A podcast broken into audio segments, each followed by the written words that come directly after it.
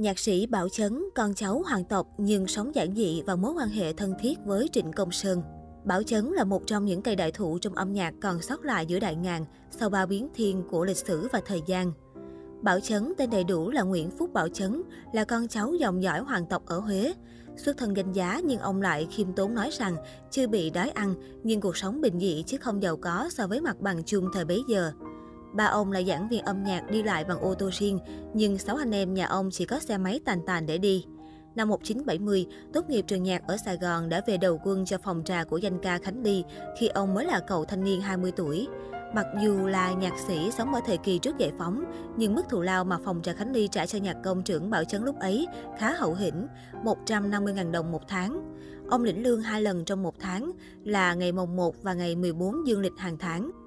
Nói về cơ duyên có chân trong phòng trà Khánh Ly, nhạc sĩ Bảo Chấn bồi hồi. Năm 1972 có nhạc sĩ đàn Anh là anh Hoàng Chef ban nhạc KL mời tôi gia nhập nhóm nhạc do lúc ấy bị thiếu người chơi đàn piano. Lần đầu tập nhạc đầu tiên, các chị danh ca rất dễ chịu, gần gũi làm chàng thanh niên Bảo Chấn rất tự tin. Các ca sĩ đàn chị đã dạy cậu em Bảo Chấn rất nhiều điều bổ ích về cách đệm nhạc, sao cho khán giả dễ nghe, ca sĩ dễ hát. Bảo Chấn trưởng thành dần nhờ sự hướng dẫn này. Người mà ông hàm ơn về sự dạy dỗ này chính là cô Thái Thanh, nữ danh ca vừa mất cách đây 2 năm. Dĩ nhiên còn nhiều cô chú khác nữa. Ông kể khi đàn cho phòng trà Khánh Ly, luôn có một hai ông chủ phòng trà khác đến ngỏ ý rước ông về, sẵn sàng chi mức lương cao hơn. Nhưng thời ấy người ta sống chân thành lắm, không thực dụng và chạy theo cơ hội tốt hơn chỉ vì tiền bạc. Cho nên Bảo Chấn gắn bó với phòng trà Khánh Ly tới tận năm 1975 mới dừng lại khi Khánh Ly sang Mỹ. Buôn lậu thuốc lá bị lỗ nặng. Sau giải phóng, Bảo Chấn ra phường làm. Ông là một trong những người đầu tiên ở Sài Gòn đi làm cho cơ quan nhà nước với mức lương 36 đồng, hàng tháng nhận 14 kg gạo. Nhạc sĩ Bảo Chấn hồi tưởng, thời đó ai cũng ăn loại gạo trộn bo bo, khoai sắn, mì dán. Loại mì có rất nhiều phân dán nên hôi khủng khiếp. Mỗi người được một phần thịt, miếng thịt mỏng như lưỡi dao lam, luồn qua sợi dây cước xe đạp. Hồi làm ở đoàn Bông Sen còn gọi là đoàn văn công miền Nam, chúng tôi hay đi tỉnh diễn. Tranh thủ những chuyến đi diễn như thế, anh em thường mua gạo mắm muối đem về. Để cải thiện đời sống, chị Hoa, một người làm công việc giống như bảo vệ trong đoàn, mua nguyên con heo sống về mổ, rồi chia ra cho mọi người. Tôi truy đăng ký lấy mỡ về ráng. Có lần tôi với Quốc Dũng đi buôn lậu thuốc lá, đoàn diễn ở Tây Ninh sát biên giới Campuchia. Vậy là tôi với Quốc Dũng rủ nhau mua thuốc lá Samit, loại thuốc lá đắt đỏ của Thái đem về bán kiếm thêm. Hai thằng làm gan, bọc hai cây thuốc lá vào giấy báo, treo tòng tên trên ốc xe. Lúc công an lên kiểm tra, tưởng đường thốt nốt nên không dở ra xem, thế là bọn tôi qua cửa. Vừa về xuống, hai thằng sung sướng vô cùng, lấy xe đạp mang thuốc lá đi bán. Lúc mua một cây thuốc lá 70 đồng, tức 7 đồng một bao, hy vọng về bán lẻ sẽ được 10 đồng. Không ngờ lúc đem bán người ta bảo 60 đồng một cây. Hai thằng ngậm đắng nuốt cay lỗ mất 10 đồng. Từ sau chừa không buông thuốc lá lậu nữa. Chuyện ít ai biết về nhạc sĩ Trịnh Công Sơn và Bảo Chấn. Một chuyện không nhiều người biết khác đó là Bảo Chấn và Trịnh Công Sơn là con cô con cậu, quan hệ họ hàng ruột thịt rất gần gũi. Nhạc sĩ Bảo Chấn kể, gia đình hoàng tộc của anh Trịnh Công Sơn ở Huế kín đáo, nghiêm trang lắm.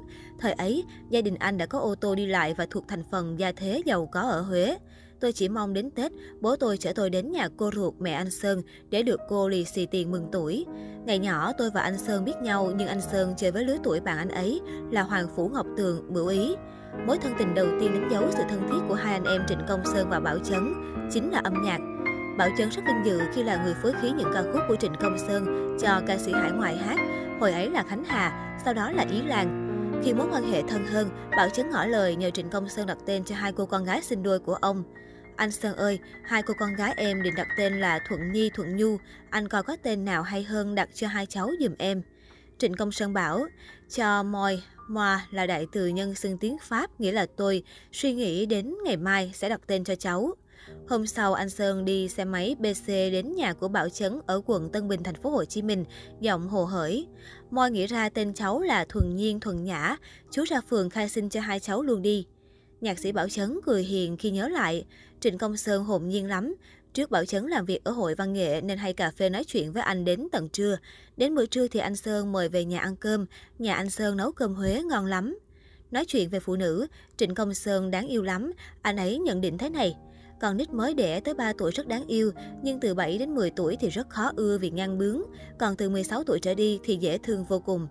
Gắn bó với Trịnh Công Sơn cả về âm nhạc và đời thường, nhạc sĩ Bảo Chấn nói, phải hiểu về âm nhạc của Trịnh Công Sơn thì mới thấy trái tim của Trịnh Công Sơn dành cho ai sâu sắc. Anh Sơn thì ai cũng thương, nhưng yêu thì Bảo Chấn cảm nhận rõ tình cảm anh dành cho Giao Ánh và tôn nữ Bích Khuê. Còn lâu nay mọi người hay đổ dồn về quan hệ với danh ca Khánh Ly, nhưng mấy năm làm việc cho phòng trà Khánh Ly, tôi thấy giữa họ chỉ có mối quan hệ về một ca sĩ hát thành công ca khúc của nhạc sĩ mà thôi. Còn trong tình yêu, anh Sơn vừa dễ thương mến phụ nữ nhưng lại vừa sâu sắc kiểu khắc cốt ghi tâm. Cuộc sống giản dị ở tuổi 72, lúc còn trai tân, định lương bao nhiêu Bảo Chấn đều đưa cho mẹ, còn khi lấy vợ thì ông chuyển toàn bộ tiền kiếm được cho vợ giữ. Bản thân Bảo Chấn suốt thời trai trẻ đến giờ không biết tiêu tiền, chỉ toàn tâm dành cho sáng tác. Hiện tại, nhạc sĩ Bảo Chấn sống cùng vợ và gia đình cậu con trai.